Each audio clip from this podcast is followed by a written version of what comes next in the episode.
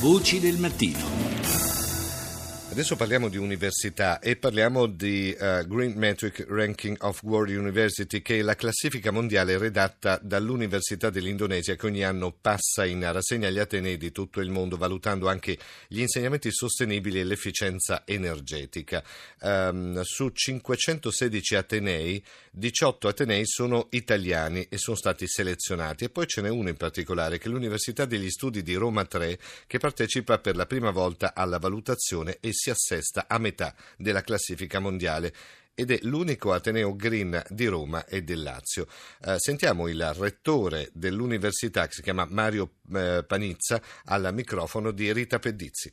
Noi abbiamo molte sedi che sono all'interno di un quadrante, quello eh, sud-ovest della città, e che stiamo costruendo insieme alla città, trasformandolo, io credo anche positivamente in molti aspetti. Pensi solo all'area di Valco San Paolo, io ricordo da bambino che leggevo Cinodromo e al di là di Viale Marconi non si sapeva che cosa ci fosse. Adesso è un'area attrezzata, un'area verde che si sta sviluppando. Ecco, io credo che green per un Ateneo significhi questo, cioè avere un buon rapporto sociale e ambientale con il territorio che gli si trova intorno e quindi avere l'obiettivo che tutto quello che si va a costruire e realizzare non deve essere visto solo per l'interesse dell'Ateneo ma anche per l'interesse della città. Una città che negli ultimi anni sta presentando una serie di problemi. I problemi di Roma, a metterli in fila, sono proprio veramente molti.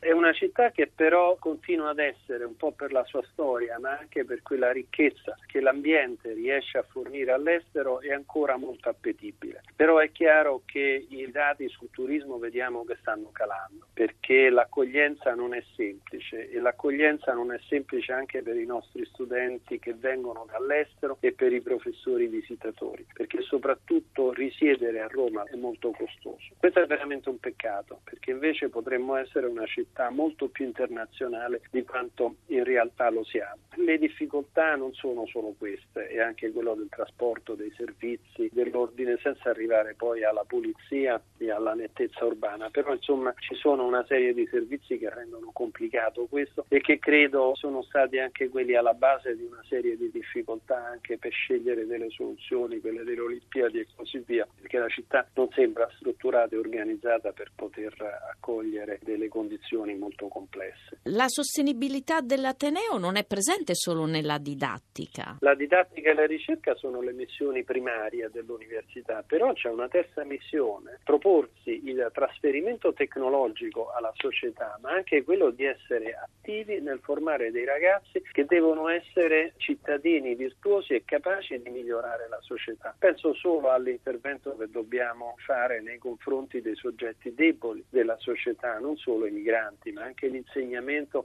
a chi trova delle difficoltà all'interno della società. Noi abbiamo costituito delle cliniche legali su questo e dei nostri studenti vicini alla laurea magistrale sono disponibili per, forma, per un servizio da questo punto di vista. Quindi è proprio quella terza missione che è il collegamento con la città per migliorarla e soprattutto per avvicinare il cittadino all'università e gli studenti a capire che quando usciranno dall'università dovranno non solo sapere, ma anche saper fare e saper essere cittadini. I danni ambientali, i guasti ambientali che sono avvenuti nel nostro paese, soprattutto nell'asse appenninico, stanno introducendo un concetto di fuga dai piccoli centri, soprattutto dai centri medievali, che sono proprio dell'Italia centrale e in particolare anche della mia regione, la Marsica. Io ho avuto la nonna che è rimasta sepolta nel terremoto del 15 di Avezzano. Quindi l'ho molto sentito e sono vissuto io nella Marsica fino all'età di 12 anni. Ecco, la sostenibilità significa saper intervenire in questi centri perché sia impedita la fuga, quindi che i residenti, gli abitanti tendano a rimanere nel luogo d'origine e questo è indispensabile. Forse deve essere anche collegato ad una trasformazione degli obiettivi di questi paesi, per esempio potenziare molto il turismo e quindi potenziare quei servizi che non siano temporanee ed emergenziali come le scuole o l'ospedale da campo, ma che immediatamente si costruiscano dei servizi definitivi che quindi impediscono agli abitanti di fuggire e consolidano quel tessuto che altrimenti se fosse abbandonato sarebbe veramente una grossissima perdita per tutto il paese.